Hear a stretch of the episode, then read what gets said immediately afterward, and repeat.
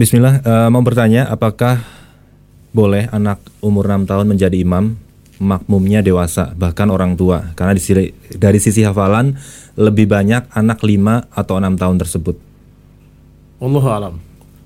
Masalahnya ada riwayat ya, bahwa beberapa bahkan Aisyah radhiyallahu taala anha menjadikan uh, budaknya masih kecil ya, hmm.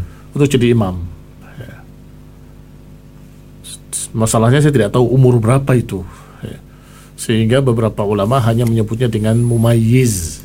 Mumayyiz itu bisa mengerti, bisa memahami begitu, bisa membedakan mana benar mana salah. Tidak mengapa untuk menjadi imam.